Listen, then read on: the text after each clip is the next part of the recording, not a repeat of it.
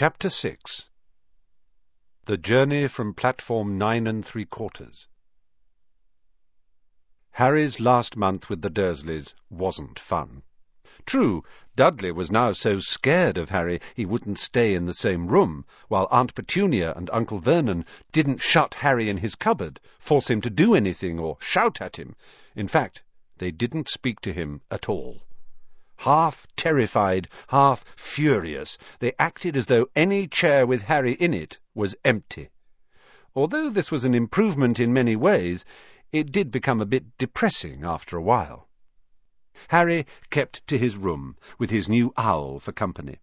He had decided to call her Hedwig, a name he had found in A History of Magic. His schoolbooks were very interesting. He lay on his bed, reading late into the night. Hedwig swooping in and out of the open window as she pleased.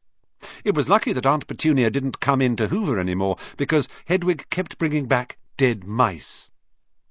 Every night before he went to sleep, Harry ticked off another day on the piece of paper he had pinned to the wall, counting down to September the first. On the last day of August, he thought he'd better speak to his aunt and uncle about getting to King's Cross Station next day so he went down to the living room where they were watching a quiz show on television. He cleared his throat to let them know he was there, and Dudley screamed and ran from the room. Um, Uncle Vernon? Uncle Vernon grunted to show he was listening. Um, I need to be at King's Cross tomorrow to... to go to Hogwarts. Uncle Vernon grunted again. Would it be all right if you gave me a lift? Grunt. Harry supposed that meant yes. Thank you. He was about to go back upstairs when Uncle Vernon actually spoke. Funny way to get to a wizard school, the train.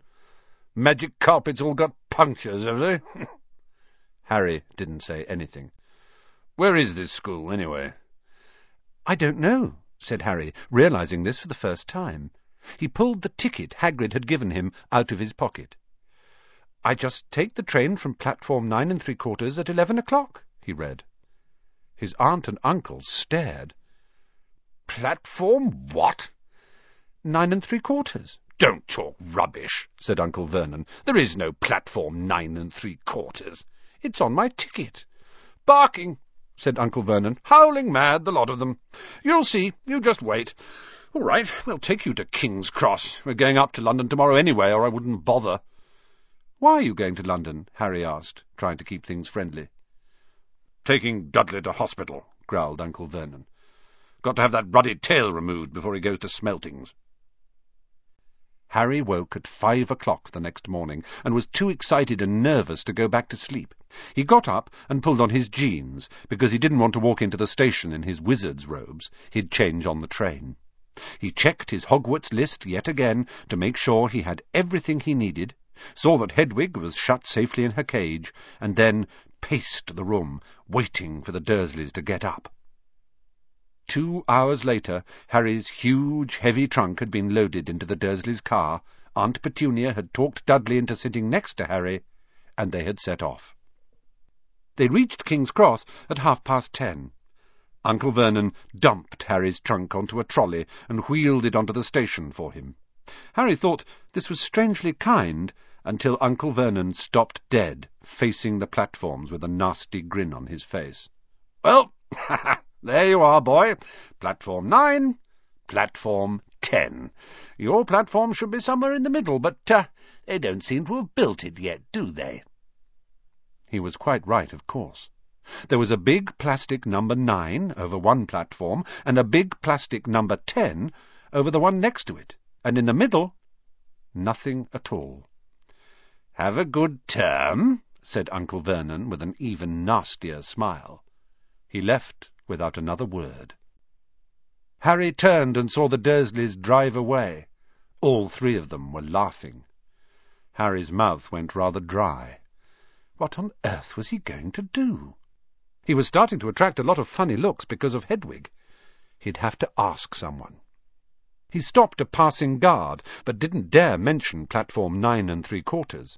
The guard had never heard of Hogwarts, and when Harry couldn't even tell him what part of the country it was in, he started to get annoyed, as though Harry was being stupid on purpose. Getting desperate, Harry asked for the train that left at eleven o'clock, but the guard said there wasn't one. In the end, the guard strode away, muttering about time-wasters. Harry was now trying hard not to panic. According to the large clock over the arrivals board, he had ten minutes left to get on the train to Hogwarts, and he had no idea how to do it. He was stranded in the middle of a station with a trunk he could hardly lift, a pocket full of wizard money, and a large owl.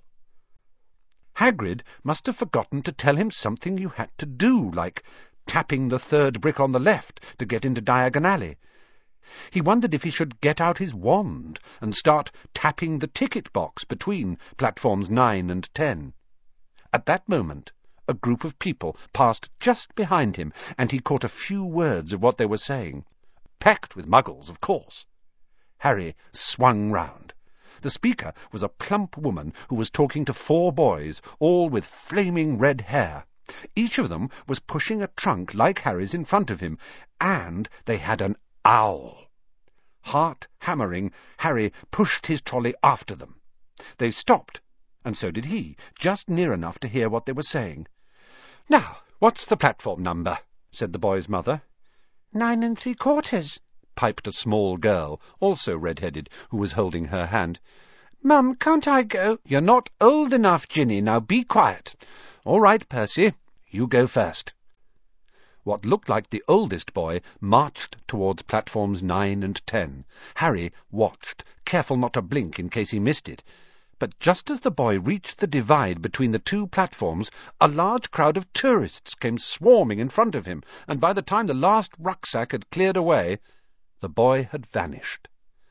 Fred, you next, the plump woman said. I'm not Fred, I'm George, said the boy. Honestly, woman, call yourself our mother. Can't you tell I'm George? Sorry, George, dear. Only joking. I am Fred, said the boy, and off he went. His twin called after him to hurry up, and he must have done, because a second later he had gone. But how had he done it? Now the third brother was walking briskly towards the ticket barrier. He was almost there, and then, quite suddenly, he wasn't anywhere. There was nothing else for it. Excuse me, Harry said to the plump woman. Hello, dear, she said. First time at Hogwarts. Ron's new, too. She pointed at the last and youngest of her sons. He was tall, thin and gangling, with freckles, big hands and feet, and a long nose. Yes, said Harry. The thing is, the thing is, I don't know how to... How to get onto the platform? she said kindly, and Harry nodded. Not to worry, she said. All you have to do is walk straight at the barrier between platforms nine and ten. Don't stop and don't be scared you'll crash into it. That's very important. Best do it at a bit of a run if you're nervous. Go on. Go now, before Ron. Uh, OK, said Harry. He pushed his trolley round and stared at the barrier. It looked very solid. He started to walk towards it. People jostled him on their way to platforms nine and ten. Harry walked more quickly. He was going to smash right into that ticket box, and then he'd be in trouble. Leaning forward on his trolley, he broke into a heavy run. The barrier was coming nearer and nearer. He wouldn't be able to stop. The trolley was out of control. He was a foot away. He closed his eyes, ready for the crash. It didn't come. He kept on running. He opened his eyes. A scarlet steam engine was waiting next to a platform packed with people. A sign overhead said Hogwarts Express, eleven o'clock. Harry looked behind him and saw a wrought iron archway where the ticket box had been, with the words Platform nine and three quarters on it. He had done it. Smoke from the engine drifted over the heads of the chattering crowd, while cats of every colour wound here and there between their legs, Owls hooted to each other in a disgruntled sort of way over the babble and the scraping of heavy trunks. The first few carriages were already packed with students, some hanging out of the window to talk to their families, some fighting over seats.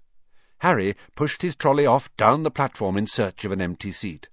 He passed a round-faced boy who was saying, Gran, I've lost my toad again. Oh, Neville, he heard the old woman sigh. A boy with dreadlocks was surrounded by a small crowd. Give us a look, Lee. Go on. The boy lifted the lid of a box in his arms, and the people around him shrieked and yelled as something inside poked out a long, hairy leg. Harry pressed on through the crowd until he found an empty compartment near the end of the train. He put Hedwig inside first, and then started to shove and heave his trunk towards the train door. He tried to lift it up the steps, but could hardly raise one end, and twice he dropped it painfully on his foot. Want a hand? It was one of the red-haired twins he had followed through the ticket box. Yes, please, Harry panted. Oi, Fred, come here and help. With the twins' help, Harry's trunk was at last tucked away in a corner of the compartment. Thanks, said Harry, pushing his sweaty hair out of his eyes. What's that? said one of the twins suddenly, pointing at Harry's lightning scar. Blimey, said the other twin. Are you... He is, said the first twin. Aren't you? he added to Harry. What? said Harry. Harry Potter, chorused the twins. Oh, him, said Harry. I mean, yes, I am. The two boys gawped at him, and Harry felt himself going red. Then, to his relief, a voice came floating in through the train's open door. Fred? George? Are you there? Coming, ma'am, with a last look at Harry, the twins hopped off the train. Harry sat down next to the window, where, half hidden, he could watch the red-haired family on the platform and hear what they were saying. Their mother had just taken out her handkerchief. Ron, you've got something on your nose. The youngest boy tried to jerk out of the way, but she grabbed him and began rubbing the end of his nose. Mum, get off! He wriggled free. Ah, has Ickle Ronnie got something on his nosy? said one of the twins. Shut up, said Ron.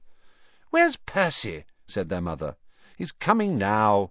The oldest boy came striding into sight. He had already changed into his billowing black Hogwarts robes, and Harry noticed a shiny silver badge on his chest with the letter P on it. Can't stay long, mother, he said. I'm up front. The prefects have got two compartments to themselves. Oh, are you a prefect, Percy? said one of the twins with an air of great surprise. You should have said something. We had no idea. Hang on, I think I remember him saying something about it, said the other twin. Once or twice. A minute. All summer. Oh, shut up, said Percy, the prefect. How come Percy gets new robes anyway? said one of the twins. Because he's a prefect said their mother fondly. All right, dear. Well, have a good term. Send me an owl when you get there. She kissed Percy on the cheek, and he left. Then she turned to the twins. Now, you two, this year you behave yourselves. If I get one more owl telling me you've you've blown up a toilet or blown up a toilet, we've never blown up a toilet. Great idea, though. Thanks, Mum. It's not funny. and look after Ron. Don't worry, Ickle Ronniekins is safe with us. Shut up, said Ron again. He was almost as tall as the twins already, and his nose was still pink where his mother had rubbed it. Hey, Mum, guess what? Guess who we just met on the train? Harry leant back quickly, so they couldn't see him looking. You know that black-haired boy who was near us in the station? Know who he is? Who? Harry Potter. Harry heard the little girl's voice. Oh, Mum, can I go on the train and see him, Mum? Oh, please! You've already seen him, Ginny. The poor boy isn't something you goggle at in a zoo. Is he really, Fred? How do you know? Asked him. Saw his scar. It's really there, like lightning. Poor dear. No wonder he was alone. I wondered. He was ever so polite when he asked how to get onto the platform. Never mind that. Do you think he remembers what you know who looks like? Their mother suddenly became very stern. I forbid you to ask him, Fred. No, don't you dare. As though he needs reminding of that on his first day at school. All right, keep your hair on. A whistle sounded. Hurry up, their mother said, and the three boys clambered onto the train. They leant out of the window for her to kiss them good-bye, and their younger sister began to cry. Don't, Ginny. We'll send you loads of owls. We'll send you a Hogwarts toilet seat. George! Only joking, Mum. The train began to move. Harry saw the boy's mother waving and their sister half laughing, half crying, running to keep up with the train until it gathered too much speed. Then she fell back and waved. Harry watched the girl and her mother disappear as the train rounded the corner. Houses flashed past the window. Harry felt a great leap of excitement. He didn't know what he was going to, but it had to be better than what he was leaving behind. The door of the compartment slid open, and the youngest red-headed boy came in. "Anyone sitting there?" he asked, pointing at the seat opposite Harry. "Everywhere else is full." Harry shook his head, and the boy sat down. He glanced at Harry and then looked quickly out of the window, pretending he hadn't looked. Harry saw he still had a black mark on his nose. "Hey, Ron!" The twins were back. "Listen, we're going down the middle of the train. Lee Jordan's got a giant tarantula down there." "Right," mumbled Ron. "Harry," said the other twin, "did we introduce ourselves? Fred and George Weasley, and this is Ron, our brother. See you later, then." "Bye," said Harry and Ron. The twins slid the compartment door shut behind them. "Are you really Harry Potter?" Ron blurted out. Harry nodded. "Oh. Well, I thought it might be one of Fred and George's jokes," said Ron. "And have you really got... you know?" He pointed at Harry's forehead. Harry pulled back his fringe to show the lightning scar. Ron stared. "So that's where... you know who?" "Yes," said Harry, "but I can't remember it." "Nothing?" said Ron eagerly. "Well, um, I remember a lot of green light, but nothing else." "Wow!" said Ron. He sat and stared at Harry for a few moments. Then, as though he had suddenly realized what he was doing, he looked quickly out of the window again. "Are all your family wizards?" asked Harry, who found Ron just as interesting as Ron found him. Uh, yes, I think so," said Ron. "I think Mum's got a second cousin who's an accountant, but we never talk about him." "So you must know loads of magic already." The Weasleys were clearly one of those old wizarding families the pale boy in Diagon Alley had talked about. "I heard you went to live with Muggles," said Ron. "What are they like?" "Horrible. Well, not all of them. My aunt and uncle and cousin are, though. Wish I'd had three wizard brothers." "Five," said Ron. For some reason he was looking gloomy. "I'm the sixth in our family to go to Hogwarts. You could say I've got a lot to live up to. Bill and Charlie have already left. Bill was head boy, and Charlie was captain of Quidditch. Now Percy's a prefect. Fred and George mess around a lot, but they still get really good marks, and everyone thinks they're really funny. Everyone expects me to do as well as the others, but if I do, it's no big deal, because they did it first. You never get anything new either with five brothers. I've got Bill's old robes, Charlie's old wand, and Percy's old rat. Ron reached inside his jacket and pulled out a fat grey rat, which was asleep. His name's Scabbers, and he's useless. He hardly ever wakes up. Percy got an owl from my dad for being made a prefect. But they couldn't have... I mean, I got Scabbers instead. Ron's ears went pink. He seemed to think he'd said too much, because he went back to staring out of the window. Harry didn't think there was anything wrong with not being able to afford an owl. After all, he'd never had any money in his life until a month ago, and he told Ron so, all about having to wear Dudley's old clothes and never getting proper birthday presents. This seemed to cheer Ron up. And until Hagrid told me, I didn't know anything about being a wizard or about my parents or Voldemort. Ron gasped. "What?" said Harry. "You said you know whose name," said Ron, sounding both shocked and impressed. I'd have thought you of all people. I'm not trying to be brave or anything, saying the name, said Harry. I just never knew you shouldn't. See what I mean? I've got loads to learn. I bet, he added, voicing for the first time something that had been worrying him a lot lately. I bet I'm the worst in the class. You won't be. There's loads of people who come from Muggle families, and they learn quick enough. While they had been talking, the train had carried them out of London. Now they were speeding past fields full of cows and sheep. They were quiet for a time, watching the fields and lanes flick past. Around half-past twelve there was a great clattering outside in the corridor, and a smiling, dimpled woman slid back their door and said, "Anything off the trolley, dears?" Harry, who hadn't had any breakfast, leapt to his feet, but Ron's ears went pink again, and he muttered that he'd brought sandwiches. Harry went out into the corridor. He had never had any money for sweets with the Dursleys, and now that he had pockets rattling with gold and silver, he was ready to buy as many Mars bars as he could carry. But the woman didn't have Mars bars. What she did have were Bertie Bott's Every Flavour beans, Drooble's Best Blowing Gum, chocolate frogs, pumpkin pasties, cauldron cakes, licorice wands, and a number of other strange things Harry had never seen in his life. Not wanting to miss anything, he got some of everything, and paid the woman eleven silver sickles and seven bronze knuts. Ron stared as Harry brought it all back into the compartment and tipped it onto an empty seat. Hungry, are you? Starving, said Harry, taking a large bite out of a pumpkin pasty. Ron had taken out a lumpy package and unwrapped it. There were four sandwiches in there. He pulled one of them apart and said, She always forgets I don't like corned beef. Swap you for one of these, said Harry, holding up a pasty. Go on. You don't want this, it's all dry, said Ron. She hasn't got much time, he added quickly. You know, with five of us.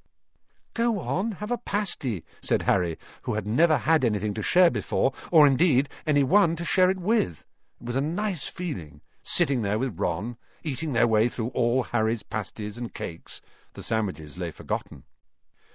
What are these? Harry asked Ron, holding up a pack of chocolate frogs. They're not really frogs, are they? He was starting to feel that nothing would surprise him. No, said Ron, but see what the card is. I'm missing Agrippa. What? Oh, of course, you wouldn't know. Chocolate frogs have cards inside them, you know, to collect. Famous witches and wizards. I've got about five hundred, but I haven't got Agrippa or Ptolemy. Harry unwrapped his chocolate frog and picked up the card. It showed a man's face. He wore half-moon glasses, had a long, crooked nose and flowing silver hair, beard and moustache. Underneath the picture was the name Albus Dumbledore. So this is Dumbledore, said Harry. Don't tell me you've never heard of Dumbledore, said Ron. Can I have a frog? I might get Agrippa. Thanks. Harry turned over his card and read, Albus Dumbledore, currently headmaster of Hogwarts. Considered by many the greatest wizard of modern times, Dumbledore is particularly famous for his defeat of the dark wizard Grindelwald in 1945, for the discovery of the twelve uses of dragon's blood, and his work on alchemy with his partner, Nicholas Flamel. Professor Dumbledore enjoys chamber music and ten-pin bowling. Harry turned the card back over and saw, to his astonishment, that Dumbledore's face had disappeared. He's gone. Well, you can't expect him to hang around all day, said Ron. He'll be back. No, I've got Morgana again. I've got about six of her. Do you want it? You can start collecting. Ron's eyes strayed to the pile of chocolate frogs waiting to be unwrapped. Help yourself, said Harry. But in, you know, the muggle world, people just stay put in photos. Do they? what, they don't move at all? Ron sounded amazed. Weird! Harry stared as Dumbledore sidled back into the picture on his card and gave him a small smile. Ron was more interested in eating the frogs than looking at the famous witches and wizards cards, but Harry couldn't keep his eyes off them. Soon he had not only Dumbledore and Morgana, but Hengist of Woodcroft, Alberic Grunnion, Circe, Paracelsus, and Merlin. He finally tore his eyes away from the druidess Cliodna, who was scratching her nose, to open a bag of Bertie Bott's every flavour beans. You want to be careful with those, Ron warned Harry. When they say every flavour, they mean every flavour. You know, you get all the ordinary ones like chocolate and peppermint and marmalade, but then you can get spinach and liver and tripe. George reckons he had a bogey-flavoured one once. Ron picked up a green bean, looked at it carefully, and bit into a corner. Ugh! See? Sprouts! They had a good time eating the every flavour beans. Harry got toast, coconut, baked bean, strawberry, curry, grass, coffee, sardine, and was even brave enough to nibble the end off a funny grey one Ron wouldn't touch, which turned out to be pepper. The countryside, now flying past the window, was becoming wilder. The neat fields had gone. Now there were woods, twisting rivers, and dark green hills. There was a knock on the door of their compartment, and the round-faced boy Harry had passed on platform nine and three quarters came in. He looked tearful. "Sorry," he said, "but have you seen a toad at all?" When they shook their heads, he wailed. "I've lost him. He keeps getting away from me." Oh, "He'll turn up," said Harry. "Yes," said the boy miserably. "Well, if you see him—" He left. Don't know why he's so bothered, said Ron. If I'd brought a toad, I'd lose it as quick as I could. Mind you, I brought Scabbers, so I can't talk. The rat was still snoozing on Ron's lap. He might have died and you wouldn't know the difference, said Ron in disgust. I tried to turn him yellow yesterday to make him more interesting, but the spell didn't work. I'll show you, look. He rummaged around in his trunk and pulled out a very battered-looking wand. It was chipped in places, and something white was glinting at the end. Unicorn hairs nearly poking out. Anyway, he had just raised his wand when the compartment door slid open again. The toadless boy was back, but this time he had a girl with him. She was already wearing her new Hogwarts robes. "Has anyone seen a toad? Neville's lost one," she said. She had a bossy sort of voice, lots of bushy brown hair, and rather large front teeth. We've already told him we haven't seen it, said Ron, but the girl wasn't listening. She was looking at the wand in his hand. Oh, are you doing magic? Let's see it, then. She sat down. Ron looked taken aback. Um, all right. He cleared his throat. Sunshine, daisies, butter mellow, turn this stupid fat rat yellow. He waved his wand, but nothing happened. Scabbers stayed grey and fast asleep. Are you sure that's a real spell? said the girl. Well, it's not very good, is it? I've tried a few simple spells just for practice, and it's all worked for me. Nobody in my family's magic at all. It was ever such a surprise when I got my letter, but I was ever so pleased, of course. I mean, it's the very best school of witchcraft there is, I've heard. I've learned all our set books off by heart, of course. I just hope it'll be enough. I'm Hermione Granger, by the way. Who are you? She said all this very fast. Harry looked at Ron, and was relieved to see by his stunned face that he hadn't learnt all the set books off by heart either. "I'm Ron Weasley," Ron muttered. "Harry Potter," said Harry. "I really?" said Hermione. "I know all about you, of course. I got a few extra books for background reading, and you're in Modern Magical History, and The Rise and Fall of the Dark Arts, and Great Wizarding Events of the Twentieth Century." "Am I?" Said Harry, feeling dazed. Goodness, didn't you know? I'd have found out everything I could if it was me, said Hermione.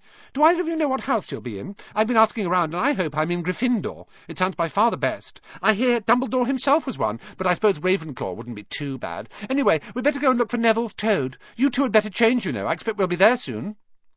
And she left, taking the toadless boy with her. Whatever house I'm in, I hope she's not in it, said Ron. He threw his wand back into his trunk. Stupid spell.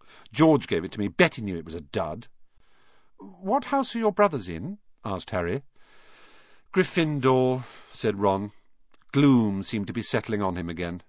Mum and Dad were in it too. I don't know what they'll say if I'm not. I don't suppose Ravenclaw would be too bad, but imagine if they put me in Slytherin.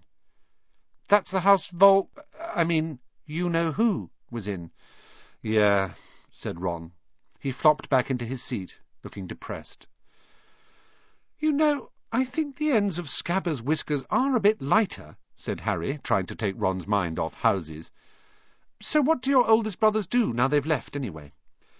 Harry was wondering what a wizard did once he'd finished school.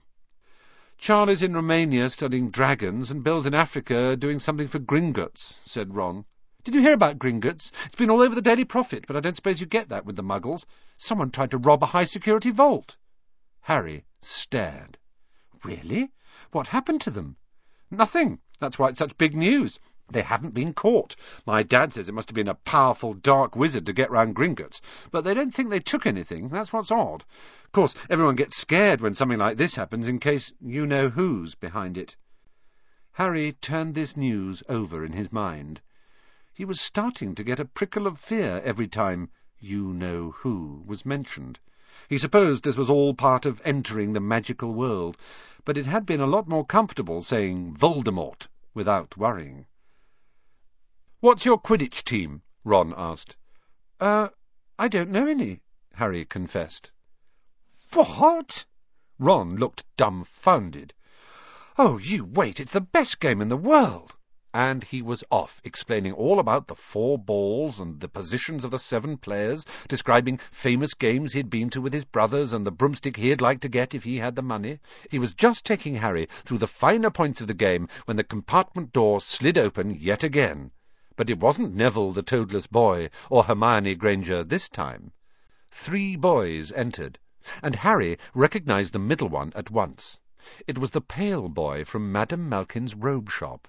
He was looking at Harry with a lot more interest than he'd shown back in Diagon Alley. "Is it true?" he said. "They're saying all down the train that Harry Potter's in this compartment, so it's you, is it?" "Yes," said Harry. He was looking at the other boys. Both of them were thick-set and looked extremely mean. Standing either side of the pale boy, they looked like bodyguards. "Oh, this is uh, Crabbe and this is Goyle," said the pale boy carelessly, noticing where Harry was looking. "And my name's Malfoy, Draco Malfoy." Ron gave a slight cough, which might have been hiding a snigger. Draco Malfoy looked at him. "Think my name's funny, do you? No need to ask who you are. My father told me all the Weasleys have red hair, freckles, and more children than they can afford." He turned back to Harry. You'll soon find out some wizarding families are much better than others, Potter. You don't want to go making friends with the wrong sort. I can help you there. He held out his hand to shake Harry's, but Harry didn't take it. I think I can tell who the wrong sort are for myself, thanks, he said coolly. Draco Malfoy didn't go red, but a pink tinge appeared in his pale cheeks. I'd be careful if I were you, Potter, he said slowly. Unless you're a bit politer, you'll go the same way as your parents. They didn't know what was good for them either. You hang around with riffraff like the Weasleys and that Hagrid, and it'll rub off on you. Both Harry and Ron stood up. Ron's face was as red as his hair. "Say that again," he said. "You're going to fight us, are you?" Malfoy sneered. "Unless you get out now," said Harry, more bravely than he felt, because Crabbe and Goyle were a lot bigger than him or Ron. "But we don't feel like leaving, do we, boys? We've eaten all our food, and you still seem to have some." Goyle reached towards the chocolate frogs next to Ron. Ron leapt forward, but before he'd so much as touched Goyle, Goyle let out a horrible yell. Scabbers the rat was hanging off his finger, sharp little teeth sunk deep into Goyle's knuckle. Crabbe and Malfoy backed away as Goyle swung Scabbers round and round, howling, and when Scabbers finally flew off and hit the window, all three of them disappeared at once. Perhaps they thought there were more rats lurking among the sweets, or perhaps they'd heard footsteps, because a second later Hermione Granger had come in. "What has been going on?" she said, looking at the sweets all over the floor, and Ron picking up Scabbers by his tail. "I think he's been knocked out," Ron said to Harry. He looked closer at Scabbers. "No? Oh, I don't believe it. He's gone back to sleep." And so he had. "You've met Malfoy before?" Harry explained about their meeting in Diagon Alley.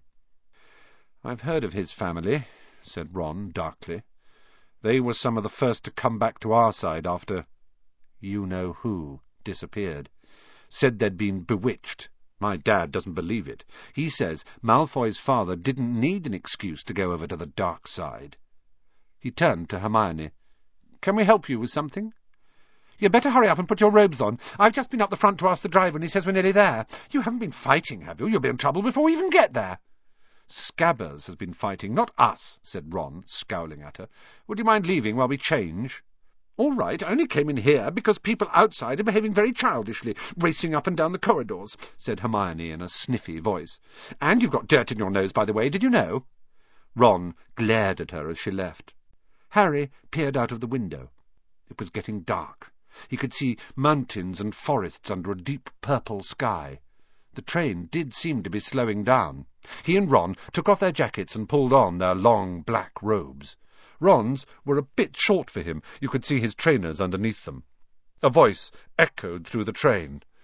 We will be reaching Hogwarts in five minutes' time. Please leave your luggage on the train. It will be taken to the school separately. Harry's stomach lurched with nerves, and Ron, he saw, looked pale under his freckles. They crammed their pockets with the last of the sweets and joined the crowd thronging the corridor. The train slowed right down and finally stopped. People pushed their way towards the door and out onto a tiny dark platform. Harry shivered in the cold night air. Then a lamp came bobbing over the heads of the students, and Harry heard a familiar voice. First years! First years over here! All right there, Harry! Hagrid's big, hairy face beamed over the sea of heads. Come on, follow me. Any more first years? Mind your step now. First years, follow me. Slipping and stumbling, they followed Hagrid down what seemed to be a steep, narrow path. It was so dark, either side of them, that Harry thought there must be thick trees there. Nobody spoke much. Neville, the boy who kept losing his toad, sniffed once or twice.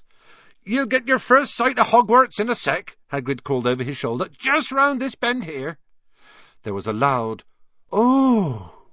The narrow path had opened suddenly onto the edge of a great black lake.